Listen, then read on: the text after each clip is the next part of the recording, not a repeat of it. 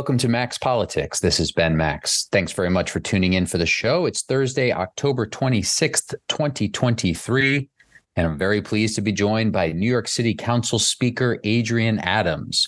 Speaker Adams, a Democrat, ascended to that role as chosen by the members of the 51 seat City Council in January of 2022. She's been in the council since 2018 and represents the 28th Council District of Southeast Queens. She's the first ever African American Speaker of the New York City Council and leads the first ever women majority of the council. Speaker Adams took on this powerful and important legislative leadership position at the same time that Eric Adams, no relation, ascended to the position of mayor. And they've been working together in those positions over the past nearly two years while the council also fulfills its duties as a check on the mayoral administration, including through oversight hearings and other mechanisms. The two sides of City Hall negotiate the roughly $110 billion city budget together, and the council considers and passes legislation, often with the input of the mayoral administration and other stakeholders. There's a lot going on to get to with the Speaker of the City Council, who has generously taken some time out of her busy schedule to be here. So let's get to our conversation. Hello, Speaker Adams. Thank you for being here. How are you? Hi, Ben. All is well. Thank you so much for having me. We're doing all right. Thanks for taking the time. So, we're speaking here, as I mentioned, right towards the end of October. The mayor's November budget modification, the mid fiscal year update to the budget is due soon. Uh, so let's start there. Have you been briefed yet? It might be a little early, but have you been briefed yet by the mayor and his budget office about how that's coming along? What are you watching for most there? What are you concerned about? Obviously, the mayor has previously announced uh, a budget savings plan that will be implemented beginning with this November budget modification, asking all of his city agencies to find 5% in savings for this plan. That doesn't mean he'll take them up on all of those offerings, but he's announced a savings plan, a program to eliminate the gap, a PEG, to use in this November budget modification for the current fiscal year and then planning for the next year. So, have you been briefed yet about how that's coming along? What are you most watching for or concerned about there? What are you telling the mayor and the budget director not to do in that plan or to do in that plan? Where's that at? Yeah, thanks for the question. Um, we really have not had a formal briefing um, on it yet. We do know, you know, we were giving given a little bit, you know, of a clue, uh, you know, in looking at the the forecasts and knowing that where we wanted um, funds, certainly funds for the city to be a lot better. We know that that's not necessarily going to be the case. Uh, the PEG situation is still looming over the city agencies.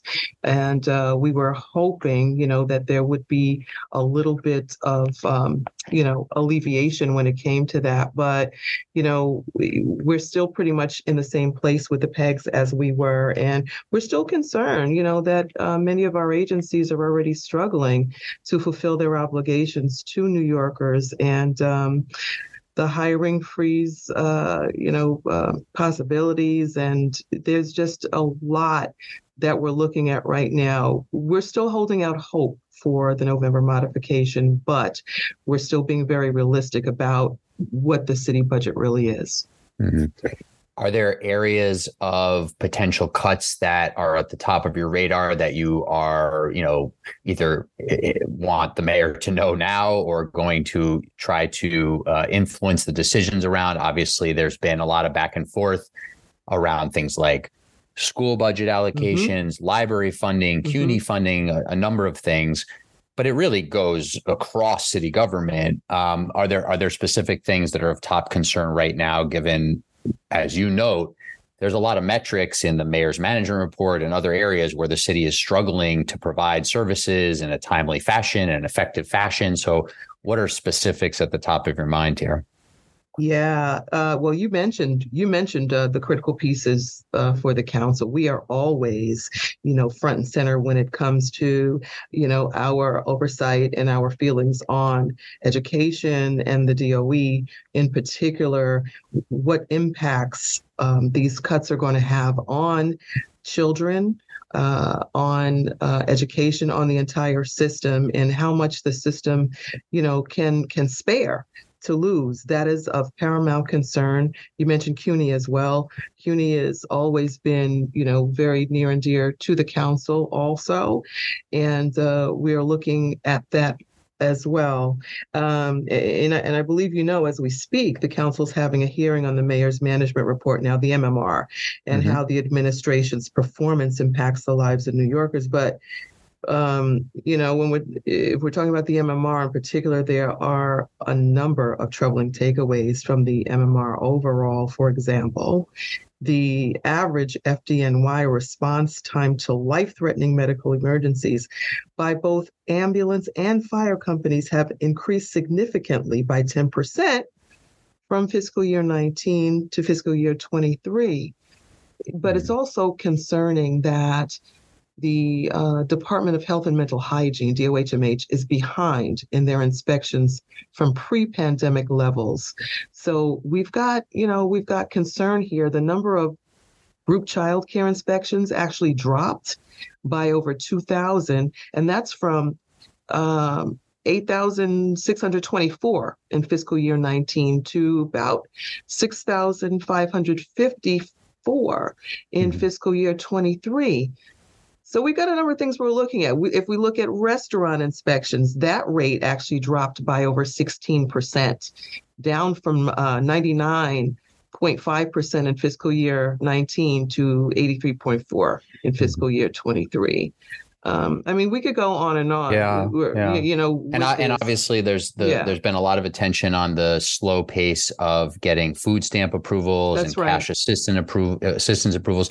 Now, I, I don't know about all the specifics one ones you just mentioned, but I know broadly speaking, even in the mayor's management report, that that the city points on a number of fronts to staffing challenges at city mm-hmm. agencies as part of the reason for some of those troubling statistics and the and performance. So it, it, how does the city sort of get out of this if the mayor is citing these budget deficits and citing the obviously the increased cost of migrant care which we can get to in a mm-hmm. minute as part of that but not the whole the whole cause of the of the budget gaps um, if the, if he's citing these but but city services are already suffering and then he's implementing a hiring freeze to not fill even the 20,000 uh, budgeted vacant positions. Do you have a, a sense of how you'd like to see the city get out of this and what you're going to be stressing to the mayor about about those policies? Well, you know, you're absolutely right. And when we look at the data, we we know that staffing vacancies and delays have already impacted the health and safety, you know, of our New Yorkers, which we we can't risk that. So, you know, while the council is going to be digging deeper, we know there's a whole lot of more, uh, a whole lot more to be done, of course, to improve the delivery of municipal services and to address these issues um, as far as you know workarounds and how to uh, kind of thwart uh, you know the the harm here that's the big question and again our job is to maintain the oversight and that's what we're going to continue to do we're going to continue to go in on oversight asking the tough questions and you know pretty much demanding that um, that the administration come up, you know, step up to the plate. New Yorkers are hurting because of these mm-hmm. policies, and we've got to do something about it. And, and does that mean, in essence, if the mayor may need to find significant savings to make sure the budget is is balanced. If there's certain increased costs, then you know there there might need to be savings found in different places. Um, there's also, of course, reserves to potentially use.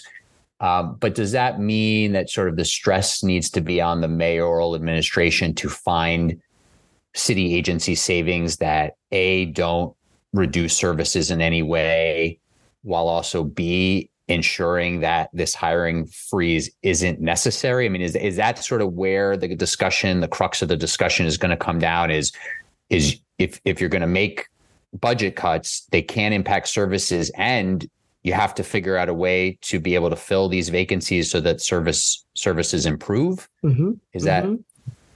We, we on can the, on the track of the message that that you're you're trying to send, or yeah. or do you think a hiring freeze potentially does have to move forward? You know um, that is again that that's that's the critical question here and why you know our oversight hearings are so critical to all of this. Our Mm-hmm. goal is to ensure that city government functions efficiently, that New Yorkers' needs are met through the essential services that the city provides, and that we can address long term challenges to the issues confronting the city's workforce. Now, if we continue to look at you know, kind of constricting the workforce, um, preventing the workforce uh, from increasing, then we've got a whole other can of worms that we're taking a look at. But all conversations are certainly on the table. And you'll obviously hold a hearing on on the November budget modification mm-hmm. when it when it's out uh, after you've had some time to examine it. So obviously watch for that hearing.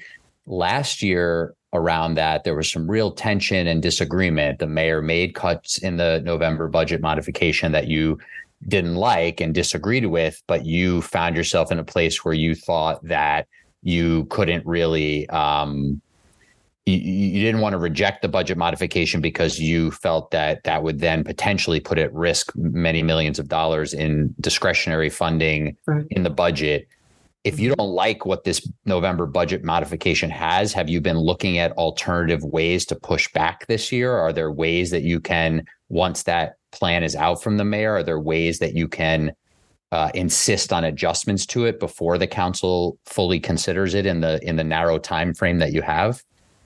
We can certainly you know have those conversations i think you know some of the preliminary conversations that we're having um, concerning this uh, we're, we're already discussing that. We are really hoping that we don't get to, you know, we, we don't want to get to a contentious place that does nobody any good at all. So we're looking to to kind of thwart this stuff, um, you know, before any of this gets to, you know, uh, a dire situation.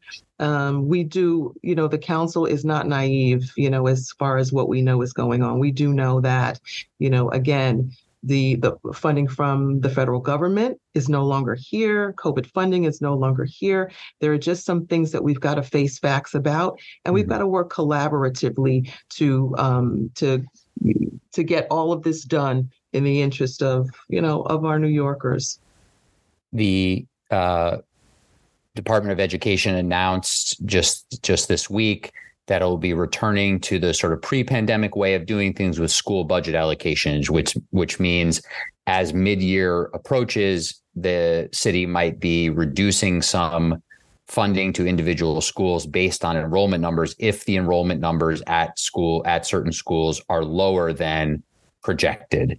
Are you okay with the return to that policy? You you you know this has been a point of contention over the last couple of years. School funding, the mayor has said listen, we can't keep funding schools for students that aren't at the schools. And this is one place where, you know, savings is possible. Federal aid is running out, as you noted. Um, are you okay with that return to that policy, or is that something you're pushing back against? Well, you know, quite quite frankly, we are never happy when we've got to take, you know, cuts anywhere, particularly when it comes to education. Uh, the low enrollment factor, though, I think, um, you know, if we are going to see any you know any funding you know uh, uh, lessened in in the DOE. I think that's probably the most logical thing to do if enrollment is low. Um, that would probably again be the most logical place, you know, where we would see savings there. So mm-hmm. um, it's it's t- again, it's really really tough to push back. You know, if a school does not have the numbers and the school doesn't have the numbers, and, and that's pretty much where it is. We're going to have mm-hmm. to, you know, help our our um, our principals uh, budget to that, and uh, we're going to have to work with it. Mm-hmm. Uh, you were at a council hearing earlier this week that was held on October 23rd, related to the city's actual and projected costs for serving asylum seeking migrants. Um, you had some real questions for the mayoral administration about um, their budgeting, their costs, increasing costs, especially on a sort of per diem basis, that you were um, concerned about those costs going up, even as, as you noted, you would assume that as this crisis has gone on for a long time, as you're buying, you know, you're you're sort of purchasing services more in bulk, et cetera, that you would think that some of those costs would be able to be sort of managed in a better way and brought down, but they they keep increasing what's what was your big takeaway from from that hearing and what are your biggest concerns do you think the mayoral administration is having a very hard time sort of putting in the cost controls that are necessary here? I think they have uh, in the past. Um, uh, we're looking forward to, and I and this this oversight hearing you know, shed light on a whole lot of things for us. We had the hearing on the cost and projections of the administration's asylum seeker response effort because we want to ensure they're using taxpayer dollars efficiently and that clients are receiving effective services. Of course, um, in the adopted FY24 budget, $2.9 billion was allocated to expenses associated with these services. But in August, the administration revised its projections to increase to 4.7 billion by the end of the fiscal year and 6.1 billion in the following fiscal year. Now that's a huge increase. So what we wanted to determine was why the per diem cost of services for individual asylum seekers has risen from $363 per person, which was my questioning to them in January, um, to 383 in July, to 394 in October. That per diem cost, Ben, is also exponentially higher than those of the Department of Homeless Services in FY22. The DHS per diem cost was $136 for single adults, $172 for adult families, and $188 for families with children. So, uh, you know, when the city is providing more services for um, an increased population, we should be able to achieve some economies of scale that cause the cost of services per person to go down, but that's not what we were seeing. And what we heard from the administration was that there were a lot of factors that increased costs, but we still got no breakdown on that per diem. And we, we're concerned about that. So as we enter the third year, third year of welcoming asylum seekers is critical that we shift away from emergency contracts. And my colleague's questioning was on this as well.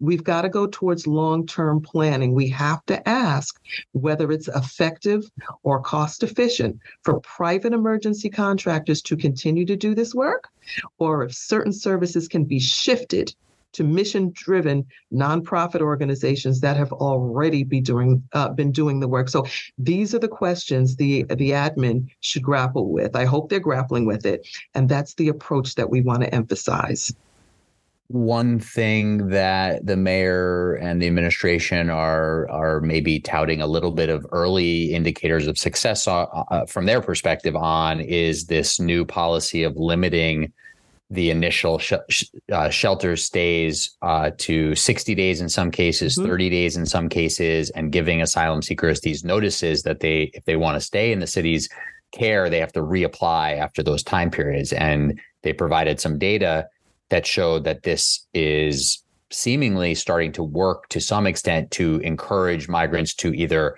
head elsewhere out of the city or find places to stay that are not in the city's care. You've expressed concerns about this applying to families with children. And, yeah. and I think for a lot of people, that is a different category here.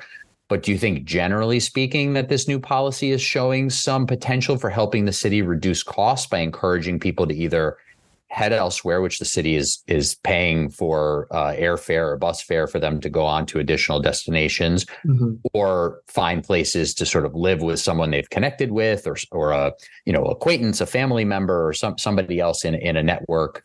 Um, that the, some of that can obviously open up new questions in terms of are people overcrowding apartments and is that good for people or people obviously living in substandard you know conditions otherwise but broadly speaking, do you think that policy holds some promise, or are you more concerned than you are encouraged? You know, we're going to have to keep an eye out on it. Um, as I've said before, the policy is concerning. Um, it could risk the safety of families with children, you know, and, and that should never, ever happen. Um, it also has the potential to exacerbate street homelessness and destabilize the lives of children and families, um, and perhaps place children in unsafe situations. You know, I understand we're looking at cost savings, which we have to do. Um, and um, you know, I, I, just continue to wish that there was more collaboration by the admin to address these challenges when considering the rollout of these new policies so that we could look at solutions that avoid potentially harming, you know, folks that are already in that have been you know placed in harm's way to get here in the first place. Um, so we're going to have to keep an eye on exactly what these policies are producing, the results that they're producing, um, I, I, don't know if there's any tracking or whether we need tracking to, you know, mm-hmm. to, to, to find out, you know, where asylum seekers are going and um, are they are, are they being cared for? Are, will this be a revolving door if they go someplace else and then realize that they can't, you know, sustain someplace else and have to reapply again? So, you know, there are a whole lot of factors that we have to look at speaking of something you said, the mayor said this week, uh, I think reiterated, I think he said this before, but he said it's not if people are going to be sleeping on the streets, it's when.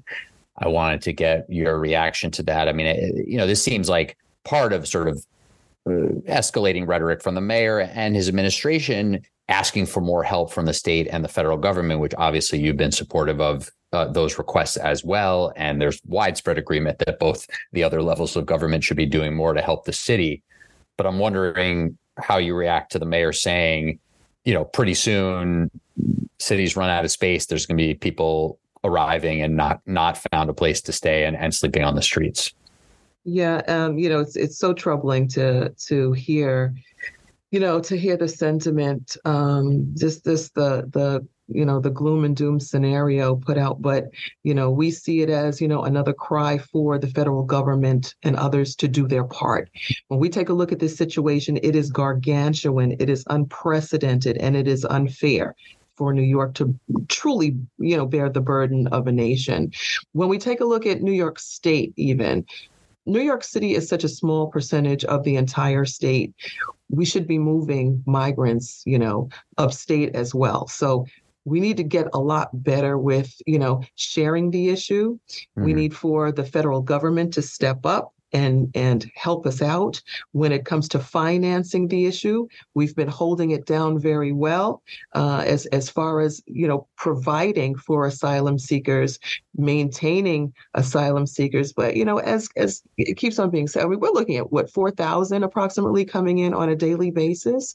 The the situation weekly, I think. Yeah, weekly. That's mm-hmm. right. I'm sorry, mm-hmm. weekly. Mm-hmm. Uh, so you, you, you know, we, we have to really take a look at you know why you know the mayor um, you know perhaps is you know dealing with the situation the way that he is verbally. I understand it. Um, we need for other people to step up and help new york city Returning to um, sort of a theme we were discussing earlier about the city government performance, um, I recently had on the show uh, your majority whip, uh, Councilmember mm-hmm. Selvena Brooks, Brooks Powers. She had just chaired an oversight hearing on the city's streets plan implementation she expressed a lot of frustration. I know you've talked about this too, that the city is really behind the mandatory requirements of the streets plan law when it comes to bus lanes and bike lanes and other things, but those two as as major ones. Um, is there anything the council can do on that front in terms of better ensuring that the mayoral administration is implementing the law that was passed by the council in the previous term when uh, you know the the current uh, Department of Transportation commissioner was the chair of the transportation committee in the council and helped champion that bill through. But there's some real challenges with implementation. Some of it's staffing, some of it seems to be the mayor's priorities. Um, any thoughts on how that can be better implemented? Is it, do you have a message to the mayor about sort of what what you want to see there? Yeah, you know, I, I completely agree with the majority whip's uh, stance on this. This is, you know, um, this is the law. So, mm-hmm. you know, the council is going to have to continue to push the administration to comply, you know, with the law that the council passed, that the administration signed off on. And, uh, you know, yes, we we we have to um, we have to definitely keep you know keep the pressure on the admin to do what it is that we are supposed to do you know for the city. Um, and really we've got to continue to push. So i, I completely agree with um, councilmember brooks power's stance on this. We have to make sure that the admin complies with the laws that we have in place. Mm-hmm. Just a few more minutes here with City Council Speaker Adrienne Adams, and, and thanks again for taking the time. You had a hearing uh, recently, about a month ago, on your housing plan uh, bill. It's a fair housing bill. It would require housing growth targets in every community district across the city. Uh, you held a hearing on this with administration officials to discuss it. Um, any big takeaways from that and sort of next steps on that bill? Uh, the big criticism, I think, uh, two criticisms I've heard of that bill, though I'm not sure they came up from the administration per se, was one, uh, it might be too narrow of targeting to sort of insist every community district in the city has its own specific target, and and that that might be um, a, you know a little bit sort of narrow and burdensome on individual community districts. And then, and then the other one is that it, you know it would be a uh, a sort of a plan, a goal without sort of an enforcement mechanism to it. Um, so I don't know if it's on those two items or anything else, but where is sort of the, the consideration of your bill stand and what are you thinking about next on that legislation? Yeah, thank you so much for that sure. question. You know, I'm real excited about this legislation. Um, I'm excited about the prospects for the city when it comes to housing and being more creative and equitable when it comes to housing. It's important that we take a step back to look at the full picture of the housing crisis that we're facing. More than half of all New Yorkers are rent burdened, meaning they pay more than 30% of their income on rent alone. And we continue to see articles come out on that. Over the last decade, our city only built 200,000 housing units, but we welcomed 630,000 new residents. So the rate of housing hasn't kept up with population and job growth. And we have to consider who this is impacting as well. Over the past two decades, our city's Black population declined by 10% because of this affordability and housing crisis. We've seen people leave New York City. And with so many people now struggling to make ends meet, we need comprehensive solutions that match the needs of our city. So, my legislation, which we call the Fair Housing Framework, aims to make sure every neighborhood across the city contributes to solving this housing crisis. It would create five year housing production targets for every community district in the city, as you noted, including for low income affordable housing, supportive housing, and one of my pet peeves we've got to get more senior housing cooking in the city. Mm. but it's not just about housing ben. The, the framework requires the development of specific equity goals and strategies that will deepen neighborhood investments on, in, in underserved communities my legislation is going to help us meet our city's housing needs while also ensuring that this growth is equitable, sustainable, and supported by investments. So we may have a little bit of, you know, conversation, or uh, I, I haven't really heard any criticism per se. But what city agencies expressed at the September hearing was that they're supportive of the goals of the bill, and I'm encouraged by that. Hmm. Um, now it seems. The, I mean, it seems mm-hmm. to dovetail nicely with the mayor's yes plans and and the city of yes zoning reform mm-hmm. proposal that the council will ultimately get to decide whether it moves forward. Uh, yeah, do, do, you see that? Yeah. Absolutely, and that's one thing that the mayor and I did discuss. You know how um, how the city of Yes plans, you know, partners well with the fair housing framework. Our goals are uh, are ultimately the same when it comes to accomplishing housing in the city. So, you know, um, you know, we we're putting our heads together to try to figure this out as best we can. Do you see them? Uh, you know, I mean, the, the, city of yes zoning changes. They have to go through the extensive ULURP process mm-hmm. that ultimately winds up with the city council, and and probably will they estimate roughly next fall. Your bill could operate on its own timeline, you know, per the council uh, deciding whether to pass it and in what form. But do you see them sort of going together and potentially passing both at some point next year? Well, uh, uh, I, I, hope so. I hope we can mm-hmm. do that. Um, the mayor and the Department of City Planning have initiated, you know, their preliminary proposal for the citywide text amendment that ex- explores how zoning changes can help unlock housing production, and that plays into it as well. So, you know, we welcome these all these mm-hmm. proposals as a starting point to advancing changes. Um, you know, because our city needs it. Our zoning policies are key of course, to achieving housing growth through the lens of equity and access. Last couple quick questions for you. Mm-hmm. Uh, also on housing, the uh, council, of course, a lot of attention on this, overrode the mayor's veto of housing voucher expansion uh, bills. Are you uh, do you have a sense yet as to whether the mayoral administration is moving around um, implementing that? Is it a concern of yours? Uh, do you have any reason to be concerned that they won't implement it, or they'll slow walk it in some way, or force you into some other action to make sure it gets implemented? We already talked in this conversation about things they're not implementing that didn't even involve an override of a veto. So right. this, you know, is a whole other category of sort yeah. of disagreement on policy here and cost. Um, so, do you have an indication as to whether the mayoral administration is is following now with the fact that you overrode the veto and, and implementing the voucher expansion, and and and that that will then factor into upcoming budget plans? You know, my my my my hope uh, um, is that um, we can constructively work together um, you know, towards ensuring effective implementation of these bills. That's going to be our focus. Implementation, as you said, is going to be key, you know, with this. And, you know, just kind of backtracking on it, the CityFHEPS legislative package represents the most significant policy reforms to address homelessness within our city in years. Um, they help the lowest income New Yorkers facing homelessness and housing insecurity from eviction to stay in their homes, and those who are in shelter to transit transition out more quickly. Um, so. Uh, um, again, my hope is that we can constructively work together mm-hmm. towards uh, ensuring implementation of these bills. It's just really important that. We So no, indi- oh, I'm yeah. sorry. Excuse me. Mm-hmm. No, I'm sorry. Excuse me.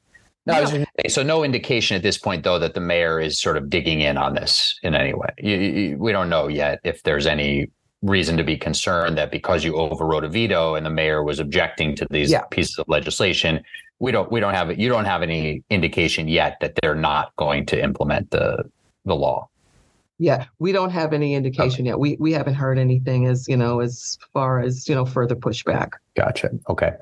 And uh, just lastly, um, you've been outspoken about the issue of um, police accountability, the Kawaski Trawick situation, where you have called on the NYPD commissioner and the mayor to implement discipline for the officers involved.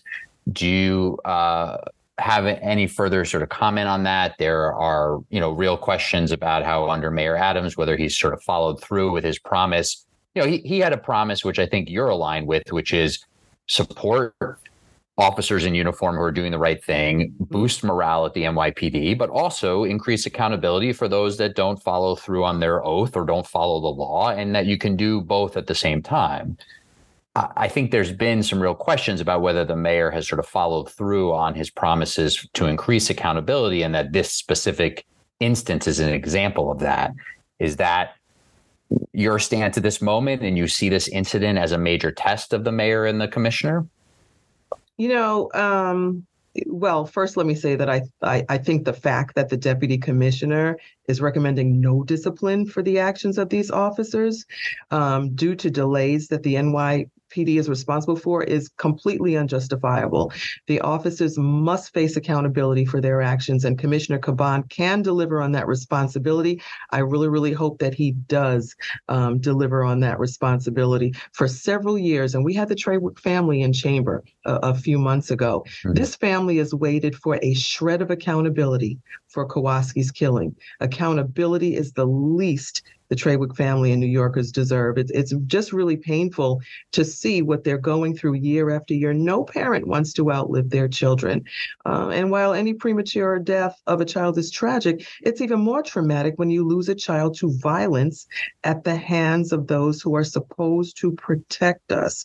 Um, you know, I, I'm I'm a mother and a grandmother raising children here. So this is really our worst nightmare, but too often it's a reality. I, I, think about my own children, Ben, just as they should be safe in their homes. Kawaski should have been safe in his. So I, you know, as mm-hmm. speaker, I, I still fully support the Trawick family's right for accountability because it's critical for them, it's critical for our city, and of course it is critical for public safety. Let me ask you, uh, in saying goodbye, just about one other piece of legislation. Apologies for keeping an extra minute here. Um, you've you've expressed support for uh, the bill that's the lead sponsors, Public Advocate Williams, that would ban solitary confinement in city jails. Um, it hasn't advanced yet under this term. Uh, do you see it advancing? And I should say for listeners, the bill is very complicated. It's not just a simple no more solitary confinement in city jails. It, it creates a whole system for how people who may be violent, detainees who may be violent, are separated from the general population. It has a lot of specific rules around that, but it also requires limits on how much people can be separated and that they require movement and light and air and different things that would sort of create the definition for banning solitary as we sort of know it. Um, it you know, it's a very complicated piece of legislation, uh, and that's part, I'm sure, of why it hasn't moved. But any forecast on that? Do you still support that bill? Do you think it will move um, may, perhaps uh, next year? Well, yeah, though, uh, yeah, and that's a real, real critical question that you asked. Um, the solitary confinement bill, um, it, it, we have been working with it. As you said, it's very complicated.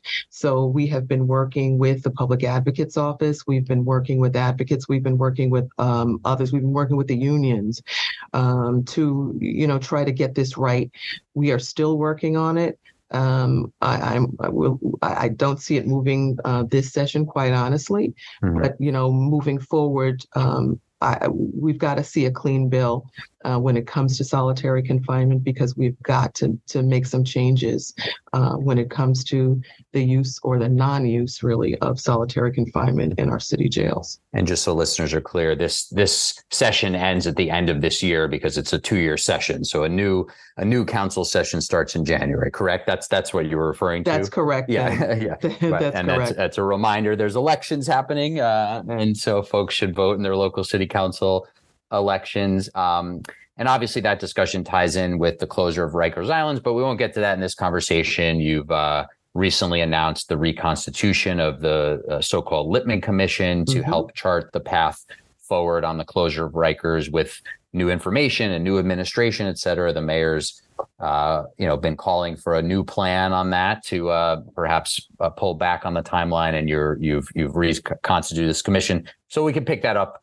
maybe next time we'll talk about where things stand on the on the Rikers closure plan. But City Council Speaker Adrienne Adams, thank you for all the time. Appreciate you joining and if we and, could just if if we just before we conclude, oh, and, sure. and I thank you for that. I just wanted to clarify something because oh, we please. did we opened up on the uh, the November modification. I just yes. want to make sure that we're clear because we talked about budget modifications and mid year adjustments, and those two aren't connected. So okay. I just wanted to make sure that that uh, your listeners understand that the budget modification process is going to come in a few months. The DOE's mid-year adjustments is at the end of this month. So mm-hmm. we need to treat the various schools as unique because they face different situations and some with low enrollments can handle adjustments, whereas others can't. Mm-hmm. Each school is unique and we need everyone to get into the room and figure out all of the solutions and engage all stakeholders. Gotcha. Okay. So you so uh, that conversation on the school year adjustments you're saying really needs a very careful consideration that that you want you want the council and especially the local council members dealing with their local schools to be correct. to be part of. Yeah. C- gotcha. correct. Uh, all schools are not under that blanket of you know of the um, uh, adjustments because every school is not the same. So. And also i'll just note quickly there's a lot of schools that may have increased ro- enrollment over That's what their right. initial projections, so they might be due a little more funding. Uh, so absolutely right. School by school, yeah. Mm-hmm. Well, thank you for clarifying that, and thank you for the time, City Council Speaker Adrienne Adams. Appreciate it. Ben, always a pleasure. Thank, you. Thank you. Be well.